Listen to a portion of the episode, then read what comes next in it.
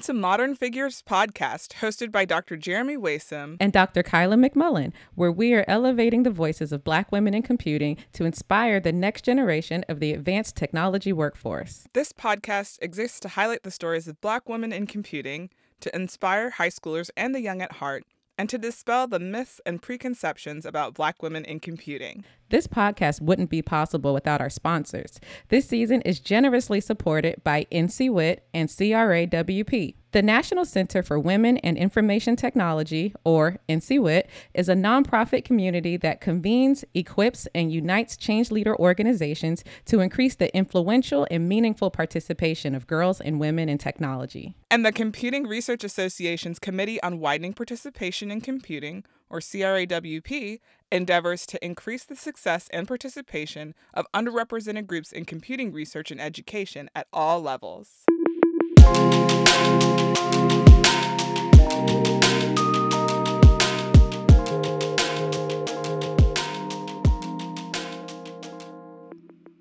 Okay, we have a really special guest with us today. I've known her since when we were both starting off in our computer science programs. We have Dr. Wanda Eugene. Hey, how y'all hey doing? Hey. so to tell you a bit about Wanda would mean basically reading a dictionary. So she's an mm-hmm. entrepreneur, a researcher, she's a triathlete, community activist. She does a lot. Her LinkedIn says that she specializes in design thinking, digital innovation, and strategy. So just a little bit of background. Um, she got her bachelor's and her master's at the FAMU FSU College of Engineering. Her bachelor's is in electrical engineering and her master's is in industrial engineering. Then she went to get another master's because she needs all the degrees at George Mason University, where she had a master's of arts in multidisciplinary with African American studies and instructional tech. After that, she went on to pursue a computer science PhD at Auburn University. So, Wanda, it is so great to have you here. Thank you. Thank you. I'm excited. I've been uh, following you guys' show since you started. So, finally, to be, uh, to be on the podcast is an honor. Well, I'm happy that you're here because we've had so many people who, I guess, like, I don't know, they fit like a more traditional I get a bachelor's degree in this and I get a master's degree in this and then I get a PhD in this and now I do this. Right. And so having someone with your really varied background is really exciting. And then you ended up doing something that I don't even know that they teach is an option.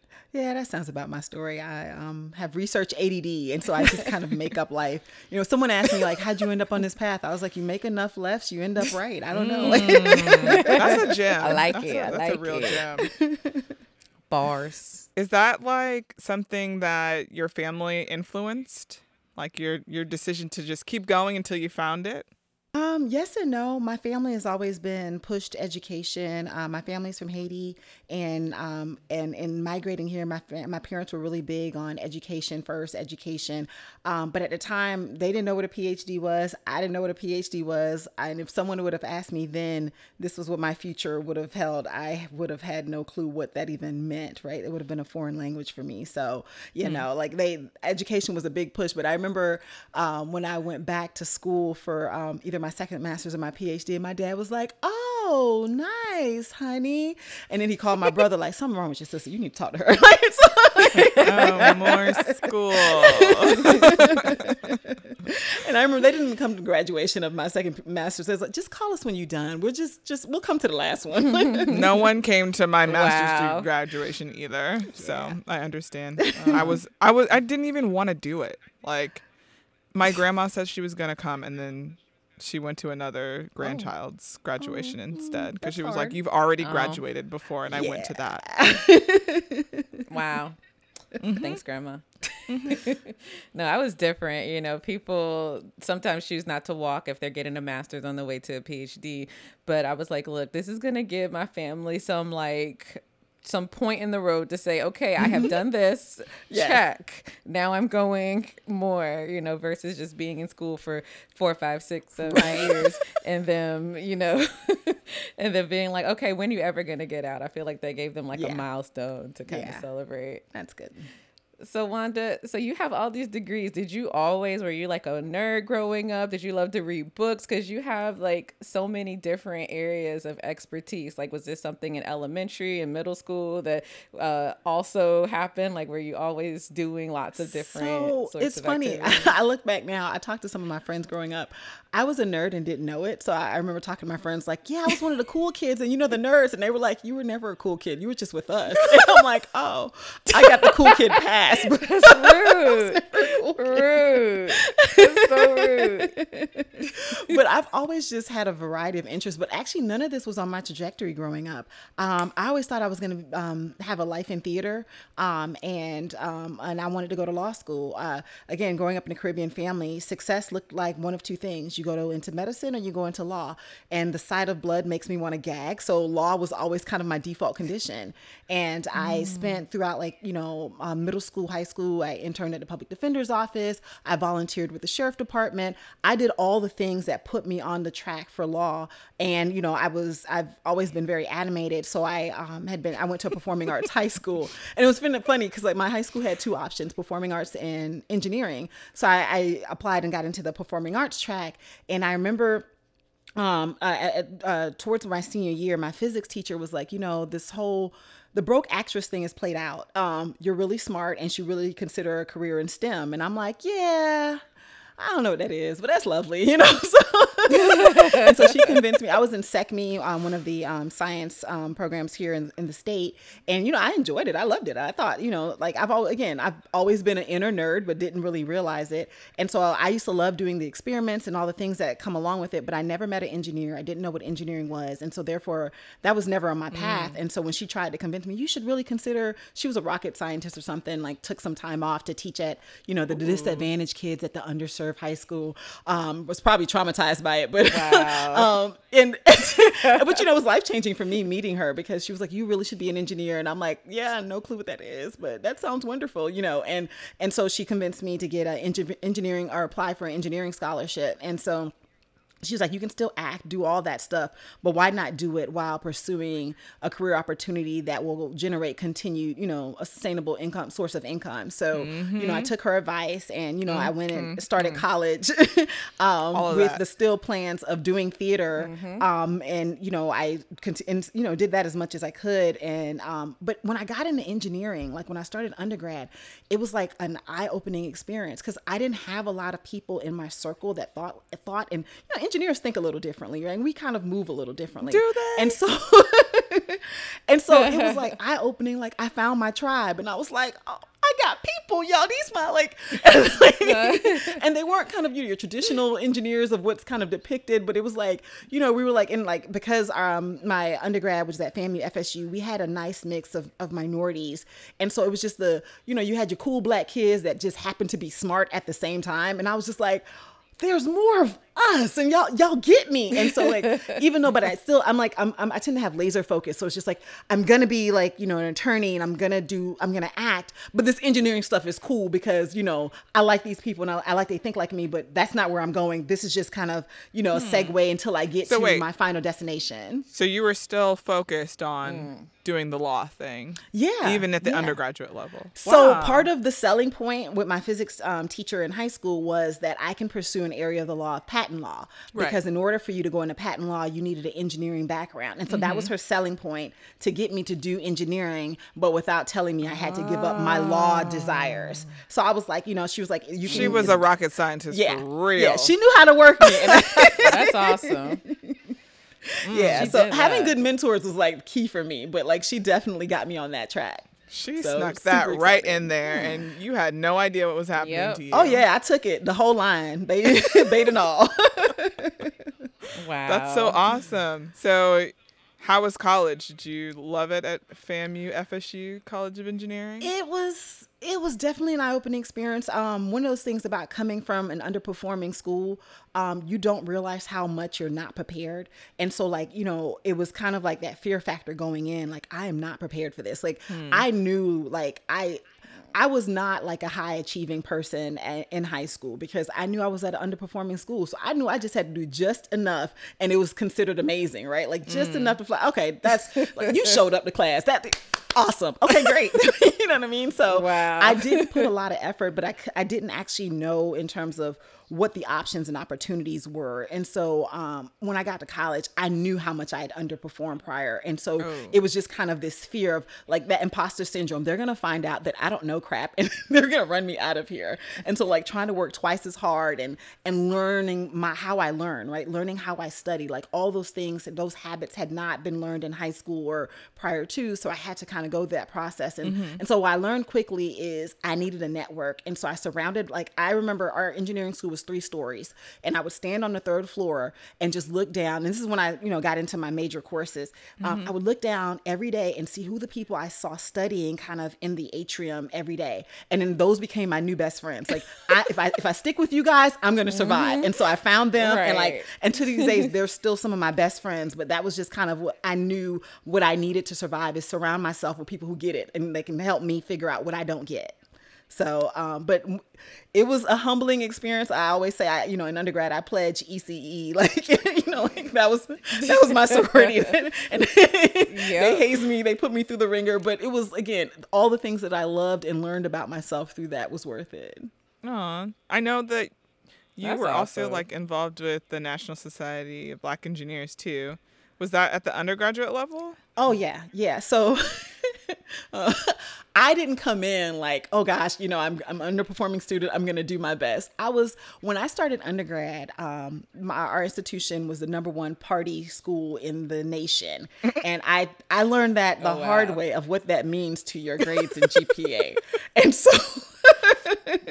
someone um, this young lady um, was the vice president of our NSBE chapter at the time but she was also a ta for one of my classes and so we used to have kind of our union wednesdays where everybody would kind of sit out there and you know market day and the sororities and fraternities and they would sell stuff. So i was hanging out and she was like I haven't seen a homework assignment from you in a while. And I'm like, oh yeah. Okay, so what happened mm. was, and she was like, you need to join NSBE. We have study study sessions, and we'll work it out where I can get you through the assignments. But you need to show up, and you need to. And so like they grabbed me in, and NSBE, our NSBE chapter, just really did a good job of kind of getting me focused. And it was like, you know, and part of it was I went to college, but I'd I at that time this is before I found my you know my engineering circle. Um, the circle of friends were you know some people I knew back from my hometown, and they weren't engineers, and so hanging out with social science majors was great. But when it's like I got to study, and they're like. We did that, you know, for an hour. Let's go hang out. And you know, my engineering friends like, oh no, no, no, we're doing this for the week. This is there is no one hour thing. And I'm like, oh, is that how it's done? And so NSBE helped me make that Really? transition of how much it actually took mm-hmm. to be successful. And it's just again, I, I'd never been introduced to that, so I had no clue. And so like, and then a lot of the friends that you know, again, the people I identified in atrium were also some of the NSBE folks, and they were like, mm-hmm. okay, this is the process, and it was very like the I love like that that sense of community. Um, and I took a lot of my um, undergrad courses at FAMU and FSU. And I remember like I overslept for an exam that we'd all stayed up all night studying for. And like um, my crew of folks, they're like in the class or standing outside of the class calling me like, "Where are you?" We're like waiting outside, like we, we got to get here. Wow. Like just that that motivation of you know we're all in this together and we're gonna succeed together. Part of that was because it was a historically black college, and part of that was because of my NSBE circle. Like they just really like circled around me to make sure that I was gonna succeed, and I, I just love that that that you're not in this alone kind of mm-hmm. mindset. Mm-hmm. Yeah, I like the fact that you said you're not in this alone because oftentimes people will come to college and think, I know everything or I'm supposed to know everything. I don't need to lean on other people. I don't need mm-hmm. anyone else's help. But no, your community is what helps you to get through. Like you can be as bad as you think you are, but you're not as bad as you could be if you were to actually have some community and, and all of that. Like I had a similar experience with undergrad too. Like, you know, we all took care of each other. I remember, you know, being the one calling people like, okay, this test is we are walking from the dormitory at 742. Where are you? Like, why are you not here? right. and Looking out. But that's so it's so crucial. It's so critical. Yeah, community is everything. At least for me and my journey, that's kind of defined me. Is like you know, it's the old saying, "I can tell you who you are by the people you surround yourself," or however the saying goes. But mm-hmm. um, that has definitely been true um, throughout my my um, process. Just because a lot of things you just don't know what you don't know, and because we all bring our unique experiences, you borrow from other people's experiences, and you take that and to help you know shape your journey. And and that's what I was fortunate to do um, over the years. Yeah, I think too there's a misconception that like even if you're somebody who like my parents both went to college, right? And I have grandparents who went to college. That's uncommon in our communities, right? But I think what's interesting is like there's this idea that that somehow gives you an advantage. If mm-hmm. they aren't engineers, it's a different world. Yeah they can't help me. they can tell they you what help. college is, but they right. can't like yeah. Like nobody yeah. is about to take this statics exam for me. Nobody is going to tell me what's on this physics 2 test. Like I don't know how to do this homework and they can't help me with it. And so really it was like the same kind of thing. Like you you find the spaces that support you and that are willing to give you what you need to be successful because otherwise it's just like I'm, and even still, is there's something to be said of those who are in the fire with you, yeah. right? Like you can have family and friends who've gone that journey before, but at that moment when you're in the trenches, you look around at the people around mm-hmm. you and you're all mm-hmm. like, because I remember studying for exams where like, I, I remember being in the same chair as the sun rose, the sun set, and the sun rose again. Oh and like, we all just looked at each other like, but it, it there's something to be said. Misery loves company, right? Mm-hmm. Like, at least I'm mm-hmm. not in this alone. Yeah. You know what I mean? And so I would have left y'all. Yeah, Jeremy I was team sleep. I do. Nope. Never, not doing it. We were in survival mode, like because even and that I think that was the the thing that was interesting because I seen some of the friends who again their parents went to college or you know they went to some of the high most higher performing schools or top students in their classes and we was all on the same struggle bus when it yep. came like everybody had their struggle yep. right and it was just like and that was the thing like it this had nothing to do with how well you prepared before mm-hmm. you know mm-hmm. right now at this moment this is you know some of these courses they really just like they got at the core of you mm-hmm. and like and and some of the people I, have seen like even in grad school they just reached a point where like i'm not doing this. I'm not you're not gonna break me down like this right? So you know this core group of friends did you all do the master's program? Um, or did you all like positively influence each other to do that? Or did people kind of take different paths? Oh we all took different paths. We um i think about so it ended up being we all it's funny um we all ended up being on like the same NSBE executive board together. So we were like our chapters oh, wow. board and it was like a crew of 10 of us and to this day we're still like besties in some sense and and we like text and um we have a group chat that we we talk and and hang out on we get together for um weddings uh babies etc so like there, it's, it's our core ten that we um, have always remained in, in in contact with each other. But we didn't all do the masters. Some went directly into the workforce.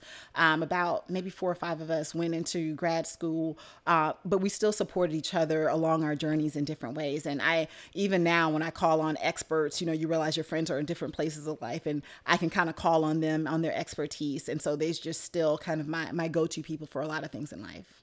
Not gonna lie, like when Wanda and I finally got, I guess, more connected than we'd been, I remembered her relationship with a grad student when I was a graduate student at Florida. And I was just like, I feel like I know you. because it was like she was always there, but she wasn't actually there.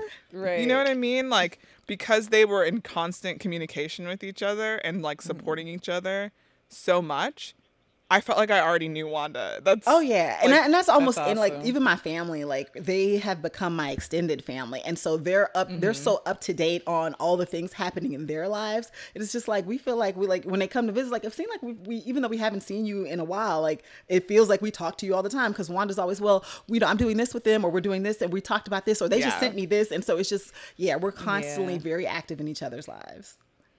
Yeah, That's I'm pretty amazing. sure I've known you like a decade longer than I've known you. for real. That is hilarious. So switching gears, so you finished your master's in industrial engineering and then you decided I haven't had enough book learning. I'm going to George Mason. So what made you do that and completely, you know, do a whole different degree outside of engineering? So um, again, remember I said my journey was to go into patent law, and so when I finished uh, my master's, I'd applied and um, was on my on the track of going to law school, and I'd met. Um, she was at the tech transfer office at FAMU and mentor there, and she was like, "I'm not sure if patent law is a good fit for you," and just kind of based off of what she was learning about me, and you know, she lit, walked that road, and so she, I made a deal with her that I would defer enrollment into law school for about a year, and then I would go work at the patent office. And so she, formerly of the patent office, she made made some phone calls and helped me um, get into that that track. And I got into the patent office, and I the goal was that I was supposed to stay there for a year, and if you know it was good, and I and she was like, you know, it's still positives all the way around because that'll kind of see show you the other side of things. And if you decide you want to go to law school after that then you'll be better for it. So all good. Mm-hmm. And i went there and after about two months there i realized i'd made a horrible mistake and it was like the most defeated like feeling like this whole track oh. I'd been on since high school I I was wrong I was wrong this Just was bad. It was all bad. And there was nothing wrong with it it was just not a fit for my personality and it was just mm. kind of a real mismatch and like and I think after the first few months where you're like you do all that initial learning and it hit me like so this is what I do every day for the rest of my life? Oh god oh god no. And, and I remember Have recess? right? And I remember going home for Christmas break, um, like for, for Christmas holidays. And I was talking to my dad, and he's like, How's the new job? I'm like, It's good. You know, everything's going well. He's like, Are you sure, honey? And I'm like, Yeah, you know, love the new experience, my first real job. And he's like, I should. And finally, I broke down. I was like, Daddy, don't send me back. Please don't send me back. I don't Oh. And so, kind of determined to make it through the year, I came back um, and went, you know, and grind out for a few more months. And I'd made myself um, so miserable because I was so unhappy with kind of where things were and not really sure what to do with my next steps. I started having some health issues, and my doctor was like, the stress was was kind of impacted, was having a real um, negative impact on my livelihood, and I had a choice to make, and I was like, no choice there. I put in my letter of resignation. That was the choice. Um, and so then, Yeah. um, again, one of my same friends from undergrad happened to be interning in the DC area and was staying with me. And so we kind of put up a big whiteboard, like what what does it was the Wanda's next steps whiteboard. And we talked about all the things I was interested in and and all the problems I've talked about and things I was interested in solving. And one of it that had bugged me um, sometime prior, I was in a store and this is kind of when um, the digital divide conversation was happening. And i saw a guy in the grocery store trying to fill out an application um, to be a bagger and they pointed at the computer like fill out an application there and you're good to go. And he just had this most horrified look on his face and he walked out the store. And like like, like that just really bothered me. I'm like what are we doing in terms of as as you know as, as creators? Like we're creating um uh, this you know and that's when i really saw the digital divide come alive right?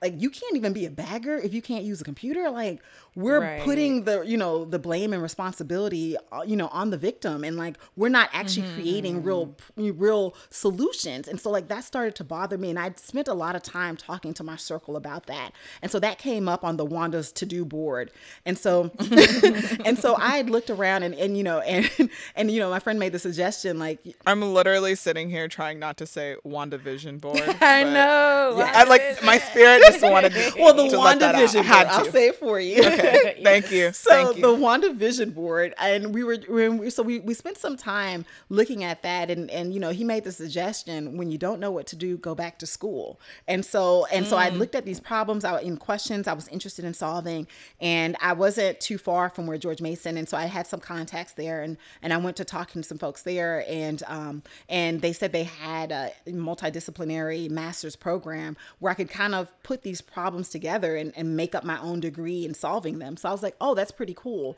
And so that's what took me back to school. Uh, but shortly after kind of, you know, getting through my some of my coursework and, and trying to figure out some things, um, I was told by one of the faculty there that the problem I wanted to solve was too big for a master's and I needed to, to consider the PhD um, and and consider where I wanted to do that at and how I wanted to approach it.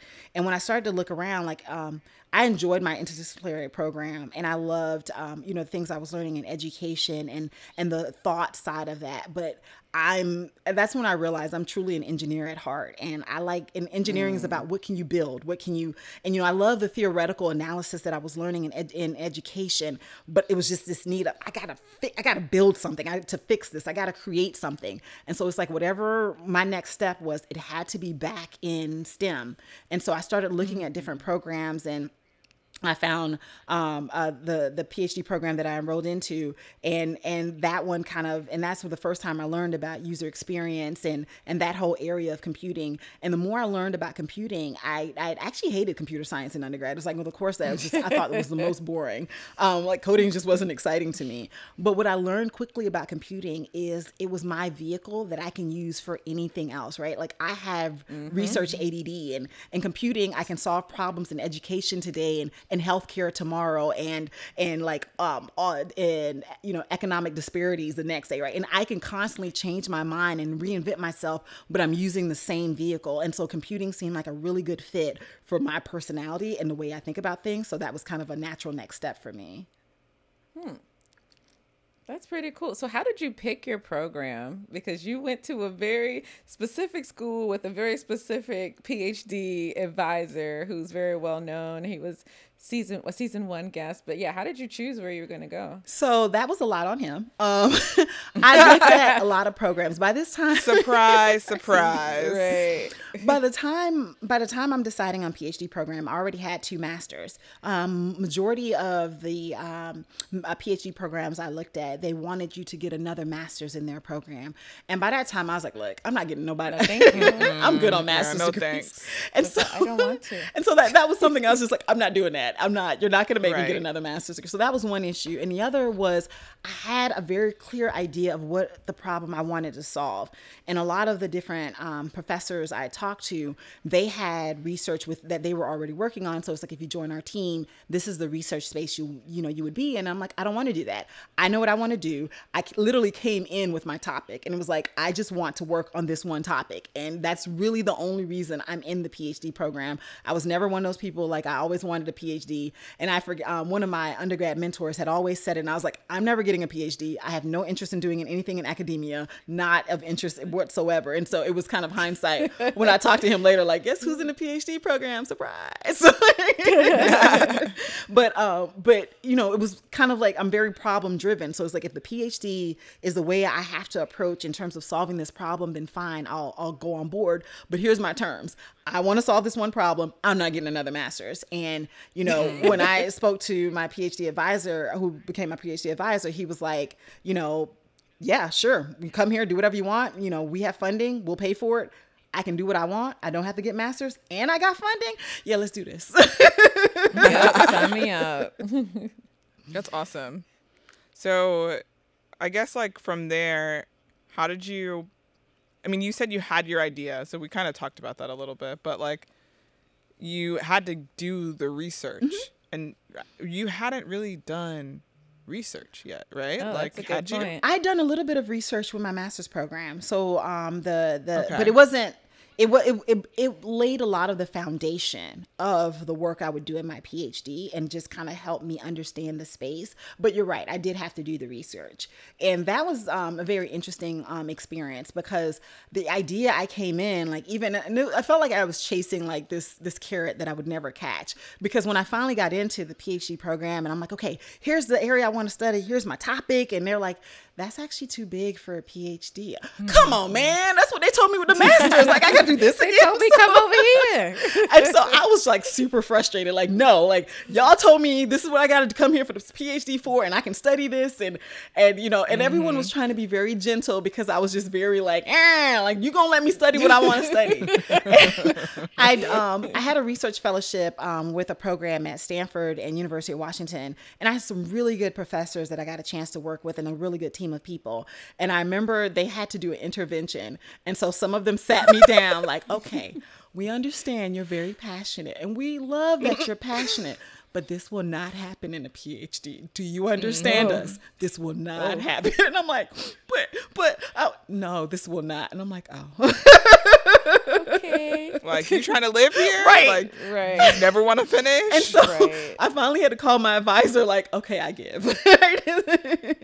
so I think it was the forces combined. Again, that community, I right? see. Getting the community of people Yep. to kind of get me to see like the PhDs should not be a 10, 20 year journey, right? It should be kind of a check mark. And this, the things I was interested in would, would be a part of my life work. years. And so um, once I finally like accepted that this wasn't defeat, but it was just kind of, you know, parsing out some things, um, then I, I, I was I was good to kind of uh, could, to do the research that I'd, I'd planned. I needed to do to d- get the PhD. and then you did a postdoc. Wait, you did more than one postdoc, I right? did, I did. Yes. Wanda, okay. How we get there? I know the story, but I'm Now, act like I don't. l- let me you- just like let me just like think about this for a second, okay? Like let me just break it down for everybody who's listening. Bachelor's degree, master's degree number one, master's degree number two, PhD, postdoc number one, postdoc number two. I feel like Is you there- got ten degrees. I, I That's I've been like around the block. Six. But again, remember I said I'm research ADD, so aren't I find degrees, stuff and I'm like, be. "Ooh, that's cool. I want to work on that." Right? And so it was just kind of opportunities. But it was a, com- a combination of things. When I was finishing up my my PhD, um, I studied um, culturally relevant computing, and at the Okay. time, culturally relevant computing wasn't really a thing, so to speak. And so it wasn't something. It wasn't hot. It wasn't hot, right? It wasn't hot, and so it was. Um, I got a lot of pushback, right? And so I thought I started to think, well, maybe I'm kind of barking up the wrong tree, right? And so, um, and and this is like at the time where kind of the understood thought in the space was computing can't be like have cultural bias, right? Computing is just ones and zeros, and so like Right. you're constantly like presenting your work and talking about your work, and and people are kind of giving you that hard side eye, like yeah, not so much. And so finding a space for my community um, with the work I was doing, it was like, oh, that's too educational, or or that's You were not too early. Yeah, so it's just Right. finding relevancy is just like you know what, maybe I need to back off from this and kind of find my niche in another place, and that's kind of what led me to my first postdoc. And so I was uh, with a team that did more like gaming um, and and gaming analysis, and so I kind of went that route for a little while, um, and then. Um, my second postdoc was um, un- looking at like disability and um, assistive technology in the voting um, space, and so like those were just kind of me kind of finding other ways to apply the you know my expertise that were more acceptable, so to speak, at the time than the things that you know I, I started off doing.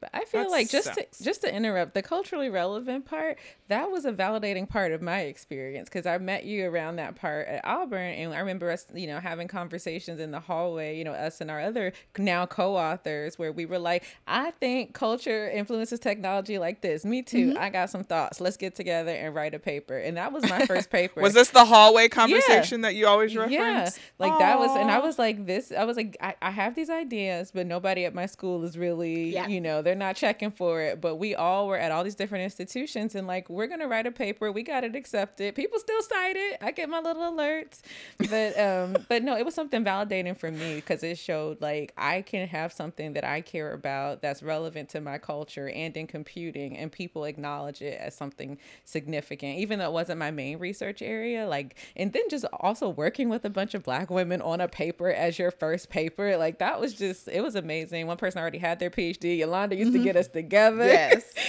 so we would just go in these circles sometimes, and she'd be like, "Put her foot down. Look, we have to stop, and we need to decide X, Y, Z." And I love her for it because that's her personality. But all that to say, I like the fact that um, that was part of. I hate the fact that people didn't really recognize that as something significant in your story, but it was definitely something significant in my story. Yeah, and that was something because we had um so I had a, that paper. I had another paper that I did again with my same circle from undergrad. So um uh uh, uh we I cited that paper. yeah so that that was us again looking at so we it was like it was slowly coming to the surface where we realized this was a space that nobody was talking enough about right and but for me for making it my research my main area of research it was just hard to make traction when you're getting so much pushback.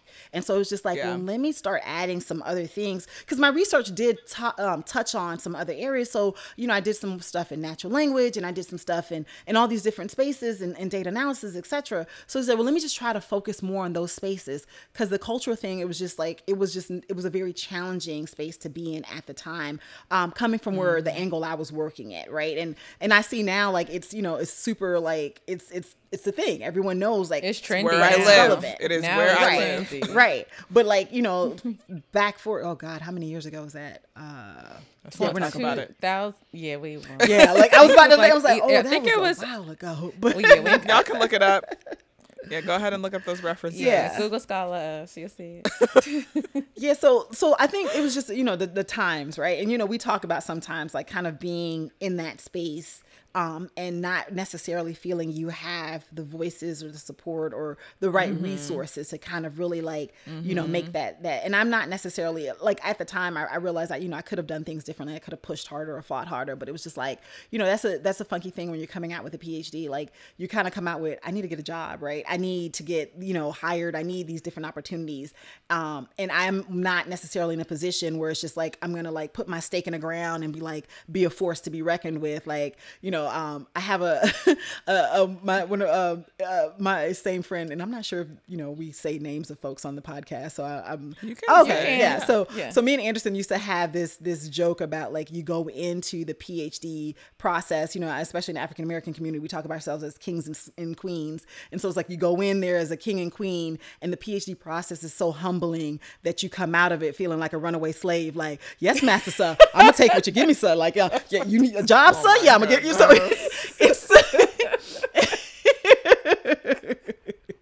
I can just I can I see. Anderson Right. doing this. i apologize Likewise. That's Wow. hilarious. more real than y'all needed but um, like, That's hilarious. but it, it it like it's so with that you come out with like like I'm not trying to rock any more boats. Like, give me my degree. Let me get a job. I'm just gonna sit here and mind my own business. You know what I mean? And it just mm-hmm. takes a Yeah. while before you're back into that. Okay, I want to change the world kind of mindset. But initially, like you just come out feeling so beat down and just like I don't want to do nothing. Like I just I mm-hmm. survived. you know what I mean? So I used to call it purple elephants. I say if they tell me to put a purple elephant on the front of this dissertation and all it'll pass, how big of the elephant and what shade of purple would you like? all day, all day. like I'm just I think you get tired of I think like you do get tired. Yeah. But what's interesting about your story is like you you've used a term that I'm not gonna use. I think what you really have is an entrepreneurial spirit. Like it's it's the spirit of someone who's willing to test out a theory, see if it works, see if it fits, and then when you get it to where you want it to be, you move on. Yeah.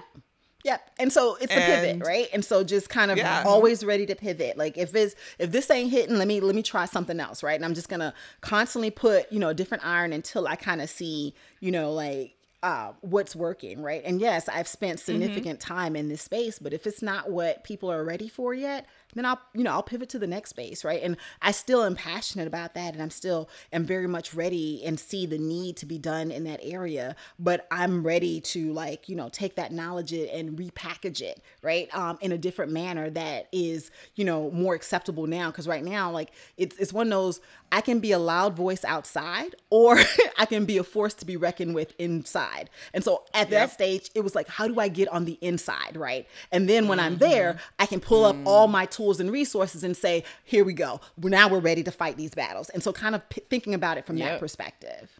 And this is how I fight my battles. yeah, I'm there. I'm I'm with you, girl.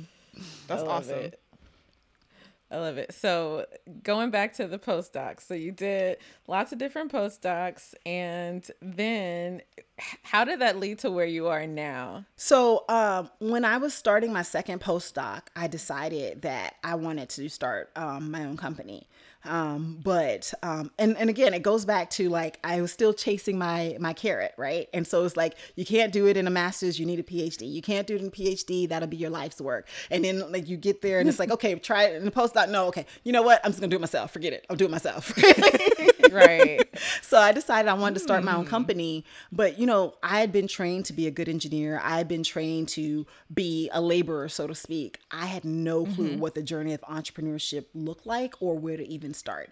And so I took the engineering approach to entrepreneurship. I'm going to research it, right? And so I'm to try, I'm to, or should I say the PhD approach, right? I'm to, I'm to research it. And so I signed Right. up for every kind of entrepreneurship program I can find and get a hold of. And then it was just kind of like, all right, I need to, I, I okay, I got all the, the pieces, I got all the, I should be able to start this company. And I still didn't know what to do. And it's like, okay, well now I gotta, okay, like, and so it, it constantly felt like I'd watched a cooking show, I had all the ingredients, I had all the steps, and I had no clue what to do. Like I didn't know where step one was, and I was just lost. And so this went on for about a year or so. And finally, I got with some of um with Shawnee, my my um, best friend from from undergrad that I'd kind of gone through my journey with, and Kristen, one of my um, colleagues. She was from my lab in in Auburn, and we got together and we'd done some consulting stuff together here and there. And it was like, can we just start a company together? And and we'll figure out as we go. But like, let's just do it. And and again, I I went back to what I know.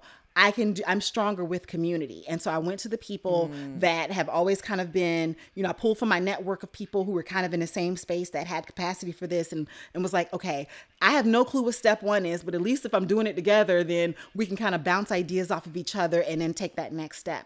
Um, and so um, during my second postdoc, um, the the uh, the team uh, came down to Florida, um, which is um, and I'm sure you guys covered that in your previous season, so I won't kind of go into that whole story. Um, but we uh, we migrated to Florida, which I'm excited because home team, home state, so I got to come back home. So I was the first person to sign up. Like, yes, bring me home. um, and so shortly, uh, so while we were here um, in that time frame, um, uh, we got a foundation grant to kind of um, uh, to do some of the things that we had been um, talking about previously when we were in Clemson. And when we were in Clemson, we had a, we started a conversation, um, myself, my advisor, my team, um, when we were looking at like the lack of minority representation in the tech startup space, right? And at the time, it was like one less than one percent or whatever in terms of minority tech startups that were venture capital supported, et cetera, in the Silicon Valley space, right? Which is kind of the the mecca. And so it's like if we're not there, then we're not anywhere else. And how do we um, how do we do that? And we started to think about like the type of capacity we had within our team, right?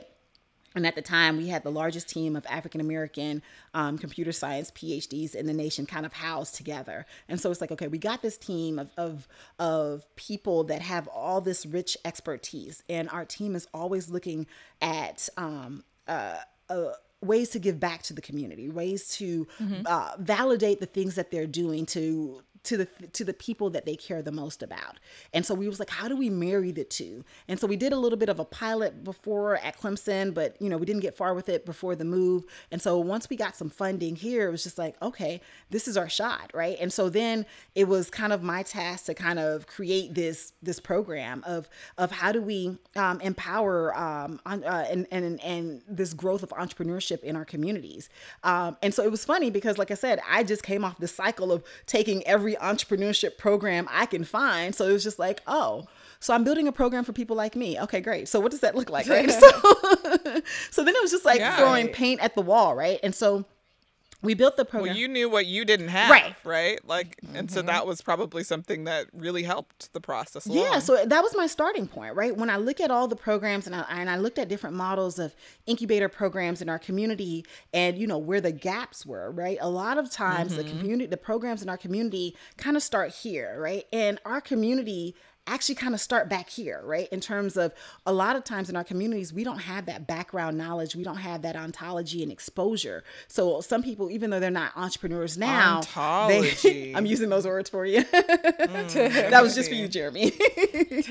um, sometimes in our communities, we don't always have that, you know, where um, those models of successful entrepreneurship that we can point to, Right. right? And so we don't have a lot of those systems put in place that a lot of people have observed or been a part of. And and family businesses. And so that's the thing that's missing. And entrepreneurship isn't necessarily taught in classroom. It's kind of trial by fire. Well, if you haven't mm-hmm. had that exposure to even know what that looks like, you're you're stepping into the fire blindfolded. And so like that's mm-hmm. often a time like how do you overcome that? And so we created a model of of to, to do just that. But I wanted to do something a little different. Like cuz again, I'm a researcher. So how do you know what works in something like this, right? How do you know you've mm. built something sustainable as opposed to like a fluke that just happened to work cuz you just happened to get the right people in the room at the right time. And so we proposed doing um, our program where we would target under um, resource communities. Um, so like every every neighborhood has an east side, right? And so, or whatever it's called, the other side of the tracks. And so right. we would focus these communities because we were very interested in terms of in our communities, you have a lot of people with really good ideas of how to transform their communities, right? And they live there. They know the problems better than anybody else. Mm-hmm. And they have some really mm-hmm. good ideas of the solutions. So, how do you allow them to give that solution a voice and empower them to actually do something in that space? And how do you know you, you've done it right? So, we wanted to test this theory out, not just where we were, a college, entrepreneur minded college town, but we then decided to take it to an um, urban community and a rural community to kind of see see what does it take to take some to make something like this work in kind of these different dynamics. And so we found East Side communities in these different pockets and sectors, and like repeated our cycle to see what what does it take. And when before we did this, we ran some focus groups, right? And so we brought in some local entrepreneurs, some that were aspiring entrepreneurs, and some that were more seasoned, and kind of asked questions about what did you need on your journey, what um, were some things that you wish you would have had, and what are some things that are holding you back from engaging. And so we we learned from them in terms of to make it very specific to this local community and to build something. So you use that that user study model. Yes. Yep. Yes. I like I researched the whole thing. Science. I made it all research. It was all research. yeah. Well, and again, it. it's just it's what my it's how my mind works. So I took the tools. You had those skills too. yeah, yeah. So I took the tools I'd been learned. I was a good grad student um, and took those right, that participatory design yes. and they designed their yeah, so their community. That's exactly exactly. So so we went through that process and what we realized is uh, we didn't actually need another incubator. We needed a pre incubator, right? Because if there's a gap mm-hmm. where our community is starting here and most programs are starting here, we needed to fill in that gap, right? And there was a lot mm-hmm. of us getting lost in that gap. And so, how do we fill that in? So, our initial model was we would um, create, um, we would bring in um, our entrepreneurs for a 10 week session, and then we would teach them um, concept. We'll take them through the process, the design thinking um, uh, thought process, and um, lean startup. And design thinking was mainly because a lot of times the biggest challenge our communities face, again, we don't have that vocabulary, that background, mm-hmm. and so mm-hmm. giving them the language so that they can actually effectively communicate their ideas. Because you can't get buy-in, you can't get support, you can't get collaboration if you can't get it out your head. So um, giving mm-hmm. people that that way that they can actually communicate effectively, communicate their ideas, um, such that when they leave you know our program they can continue to grow and build on their business all right and so well you gave them power yeah right yeah. like having having language gives you power like it's very true it's one rhetoric is one of the most powerful things in the world and it's super and so frustrating you, when you don't have that right yeah. yeah. so yeah that yeah if i can't if i can't articulate to you like what's going on with mm-hmm. me that's a really hard place to be like yeah. I don't even have the words to describe to you like what what I'm experiencing. That's that's hard. And then to have someone either misunderstand you mm-hmm. because you can't adequately communicate it like that's a really difficult place to be and i can imagine that's exactly why we lost a lot of yeah potential entrepreneurs yeah because yeah. it's just like you know i can and beat my head against this wall or i can just say forget it and, and you know stick yeah. to status quo right and so we had to build that into our model right understanding that but also understanding taking my culturally relevant experience again waiting till i got into the door um, what does building a culturally relevant um, uh, uh, pre-incubator program look like and it wasn't so mm-hmm. much about making sure that the speakers that we brought in were you know black and brown people or can shared experiences but taking some of the needs in our community into perspective so it's not just that we didn't also have the language but we also had very different barriers, right? Um, and points Mm-hmm. of entry, right? And and this is just something that we started to look at like very early on when we started to see people struggle initially through our program, and you know we would kind of reach out to them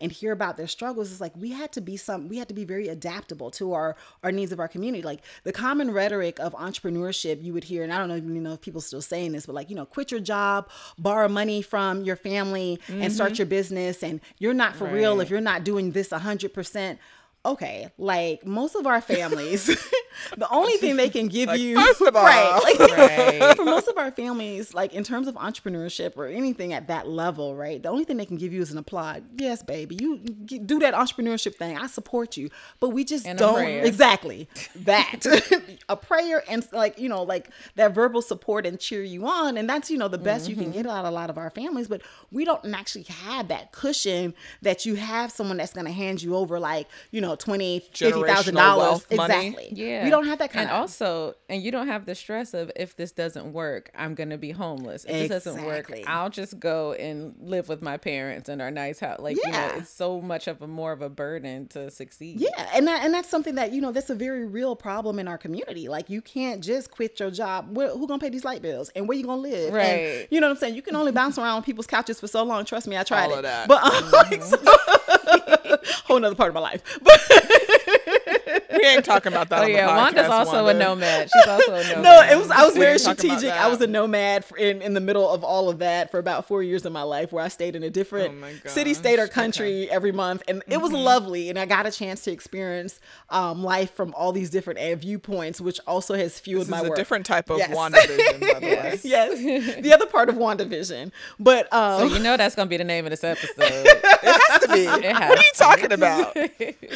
was, was there ever an option for naming it something else? I love it. but um so so we, what we started to think is how do you build in some of these barriers right like a lot of programs are just not designed and even the thought process of how one does entrepreneurship doesn't cater to where our communities are right now oftentimes and so building a program that not only gives them confidence in the verbiage but also gives them confidence that look it's okay to work your nine to five a lot of companies are built at you know five to ten right and you just have to make sure mm-hmm. that that time that you set aside whatever time you have you grind hard. And it might not be a company you're mm-hmm. going to throw up in three months. It might take you a year or two just because of your life limitation. And it's something we have to always remind our, our entrepreneurs life don't stop because you want to be great right? Like you have these mm-hmm. great entrepreneur aspirations. Meanwhile your kids still need shoes you know what i'm saying? They need braces. You that bill still has to be paid. Life still has to go on.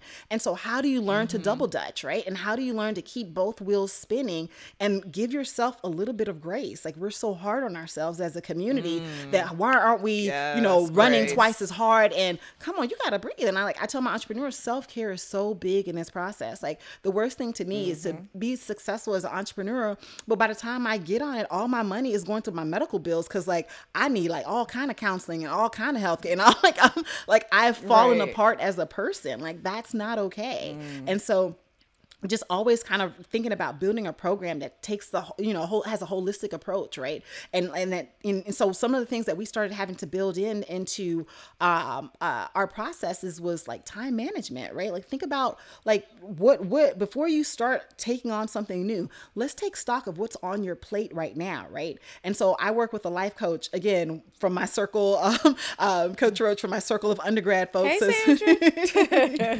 so yeah and i took some of the skills i learned from her and like you know looked at that towards my entrepreneurs like take stock of what you have on your plate right now. Does it make sense for mm-hmm. you to be launching this new endeavor right now? Is this something that you know that i understand you want to do this and i understand your passion but do you have capacity for this in your life right now? Or this is something you need to table right? Or like in and, and, and all the things that go into entrepreneurship is hard in general right? And the the, the mm-hmm. chances of failure etc are very challenging but thinking about it in terms of everything you got going on right now does it make sense for you Yeah. and so like those Yeah. are the, the things that we had to start building into it, right? And we've seen like some of our our entrepreneurs like come through and like our first two cohorts like literally like just fall apart. Like they're balancing a very full plate and then one more thing and they're toppling and I'm like, whoa, whoa, whoa.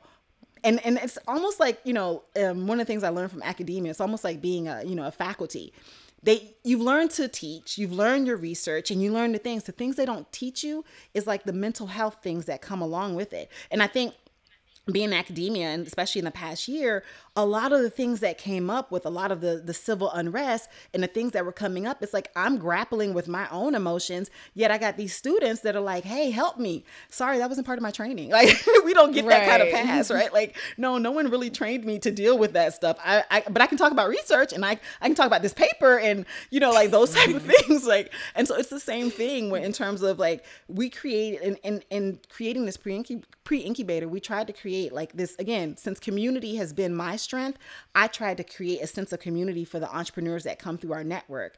And they they started to rely on us not just in terms of building their business but like again that holistic approach like how do i like keep it together in the midst of all this?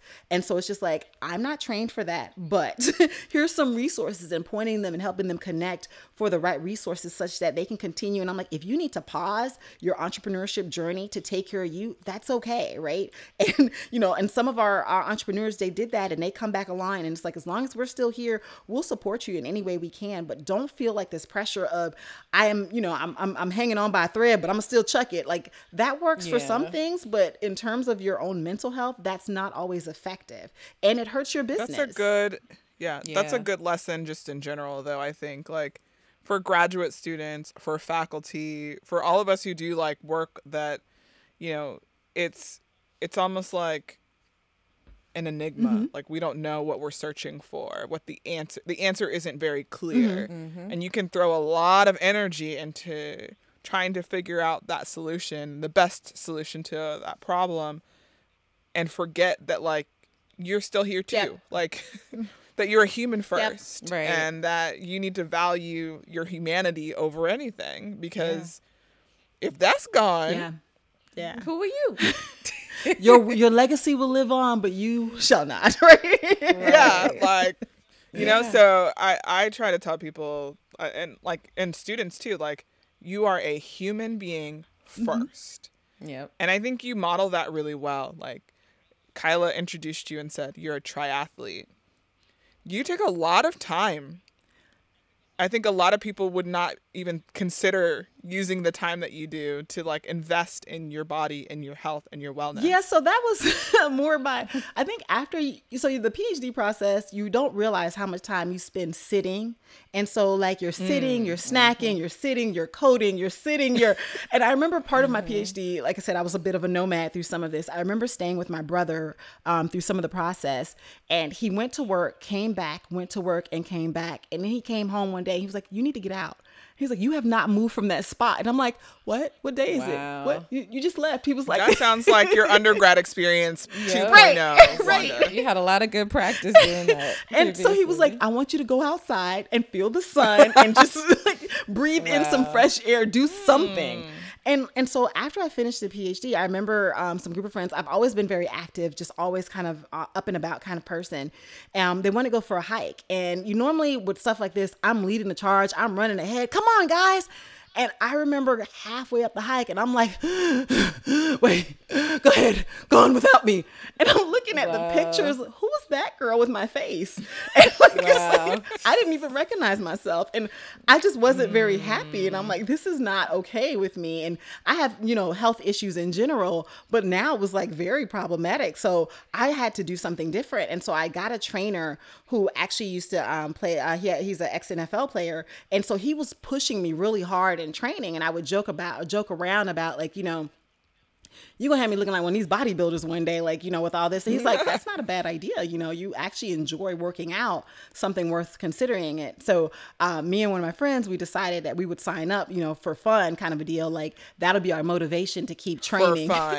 well, like not actually compete. We would just sign up kicks and as our The things, no, the things that Wanda thinks are fun, y'all. Right. I'm gonna do engineering for fun. Well, as a I'm, I'm very hobby on the goal motivated. So if I got a goal, I charge at it. And so like having that goal of get on stage and don't embarrass yourself. Bodybuilder. Right. And so like not even really hardcore. Just get up there where you blend in. Like you don't want to be that Oh person where they look like one of these things don't belong a here. So, and so that was the goal is like how do I kind of get into this and not embarrass myself?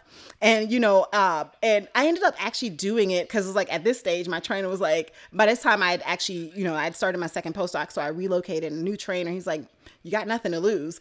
And so I I, I did it and it was a lot of fun because I realized it reminded me a lot of the PhD journal journey, right? Like nobody, I, I wasn't doing it because I had to. And the things, the sacrifices I had to do were things that, you know, were my choice. Like I can choose mm-hmm. to eat this slice of pizza or I can eat this salad.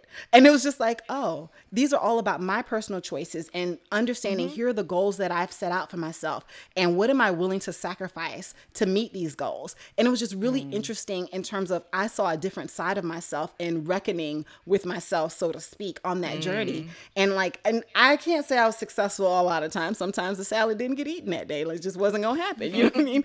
And but it was very interesting kind of seeing how you discover another side of yourself in that process and yeah. then um i uh i in that process i was always like um i'm sorry before that at the same time when i just started training to compete um, I had met a group of girls from Girls on the Run um, in Charlotte, um, and they were talking about training with a swim coach. And I was like, I want to learn to swim. I've always, you know, I've always been, a, I'm a Pisces. I'm a water girl. I love being in water. Can't swim to save my life, but you know, I'm forever in the water, risking my life. Like I should actually learn how to sustain myself in that oh space. Um, and they were like, "Great, you, you can do a triathlon with us." Never mind. I was gonna say, how are you from Florida? But I know too many of us. Um, traumatic experience, and this is typical for a lot of Black people. Um, we've had traumatic experiences with ineffective. You know, again, I went to underserved schools, and so you have unqualified mm. people teaching little kids how to mm. swim. And I remember mm-hmm. I was in mm-hmm. kindergarten, and and our swim coach idea of teaching kindergartners how to swim was throw you in the deep end, swim up, and catch his toe. I'm not oh touching oh nobody's feet and I'm gonna sit down here. One of y'all come get me eventually. like that was Mm-mm. that was my For real? Yes, for real. like you're not no. joking. And I yeah, no, not at all. And, I wouldn't swim either. No. What? Yep. So between that and another near drowning experience, mm I realized no. swimming wasn't for I'm me. Good. I'm good. I can stand on the land. Yes, land. Okay. I can play in water, stay in we the shallow. have one Floridian who has given me a legitimate explanation for their inability to learn or to swim. So, yeah, you okay. were traumatized. Yeah, I was, yeah, and trauma, it was just like I'm, I'm not going to do that. And so when I finally got opportunity and I heard these girls and I was like, I really want to learn to swim. This is kind of my season. And they were like, Well, you'll do the triathlon with us. And I'm like, No, no, no, no, no interested in a triathlon. I just want to learn to swim. And so they gave oh, the coach yeah. my number and he called me like, Hey, I heard you're joining the triathlon group. No, no, no, no, no. I just want to learn to swim. I really just I'm really just here for swimming.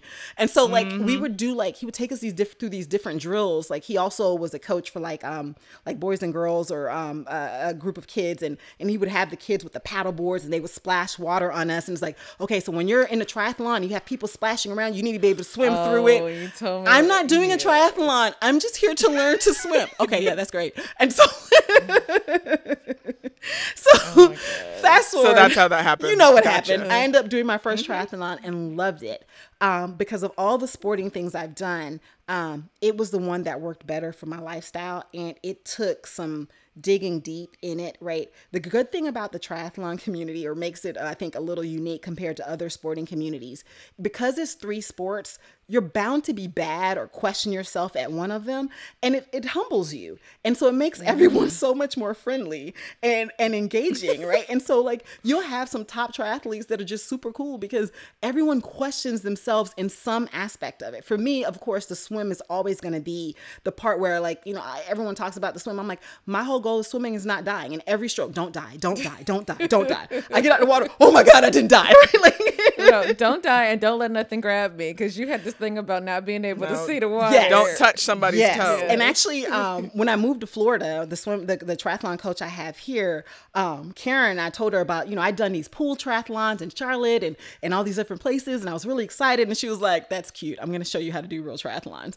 Um, and she, and she got me to do my first open water triathlon. And I'm like, oh, that's the ocean. Um, uh, what, where, where's the pool? Where's it? And so, um, and so she was amazing, hmm. um, and just kind of getting me out of my own head. And she was like, you know, the thing is, when you've had that kind of trauma, you're never going to actually get over it. And there's never going to be a time mm-hmm. that you get in water and not be afraid. You have to swim with the fear. You need to tr- like learn mm-hmm. how to do it with the fear. And to me, that was just such a huge life lesson, right? There's some that things is. in life we're never going to get over. You have to do, do it in spite of, right? And so, and literally, like, I remember like one time I had a triathlon with her, um, and the water was coffee black from the cypress trees and it had started to rain and you know i'm in florida and we're in the lake so i know there's gators in there and i was to the point of tears and i'm like karen please don't make me do this please please don't make me do this. I don't, and like i literally turned into a toddler and she's like you can do this you can do this. And i was just and it was the fastest swim of my life. I got in that water and swam for dear life like i don't want to die. I can't see what's in it. Oh my god what touch my feet? Like it's just You know, I feel like this is a good place to end this podcast. I'm gonna die. Oh my gosh, what touched my foot?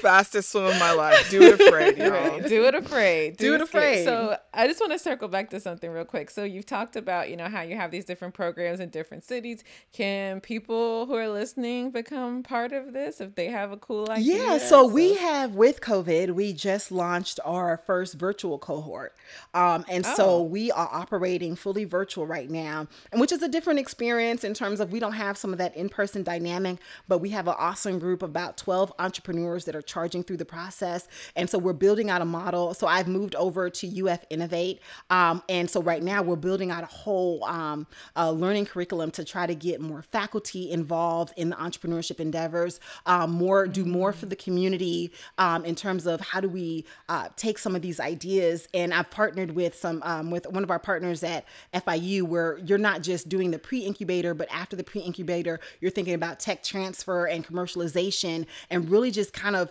we're we're in the process of kind of building this whole ecosystem around our entrepreneurs, right? And we're launching one of our newest programs of 10 and 5 of can we build like 10 high growth um, uh, uh, tech entrepreneur, minority run tech entrepreneurs by taking all of our university, state, community um, resources and throwing it behind them. And how can we really just empower like some solid entrepreneurs that are really passionate and just don't have a good way of connecting those networks and we be that connector for them and really just kind of help drive them. And so we're, we're just really doing a lot more in, in that space of, of looking at it on a, um, a very high level, working with um, entities um, across the state uh, that are very passionate about being ecosystem builders and learning from them and then feeding into our process. Like, hey, here's the network if you're in Miami, if you're in Tampa, if you're in Orlando, if you're in Jacksonville, if you're in Tallahassee, across the state, here are the people that you need to connect with to really help build out that community because entrepreneurship doesn't happen in a vacuum.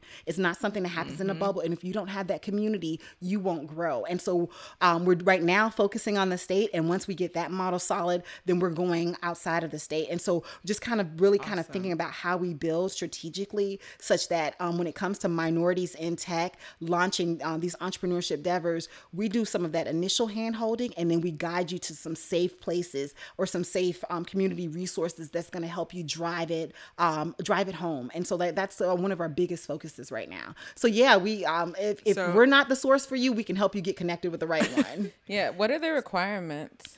Do you have to be in Florida? Um, right now, the cohort that we're running with right now, we have to be in Florida, and that's just because it's just easier for us to kind of build that model. But th- like I said, this is our first virtual cohort.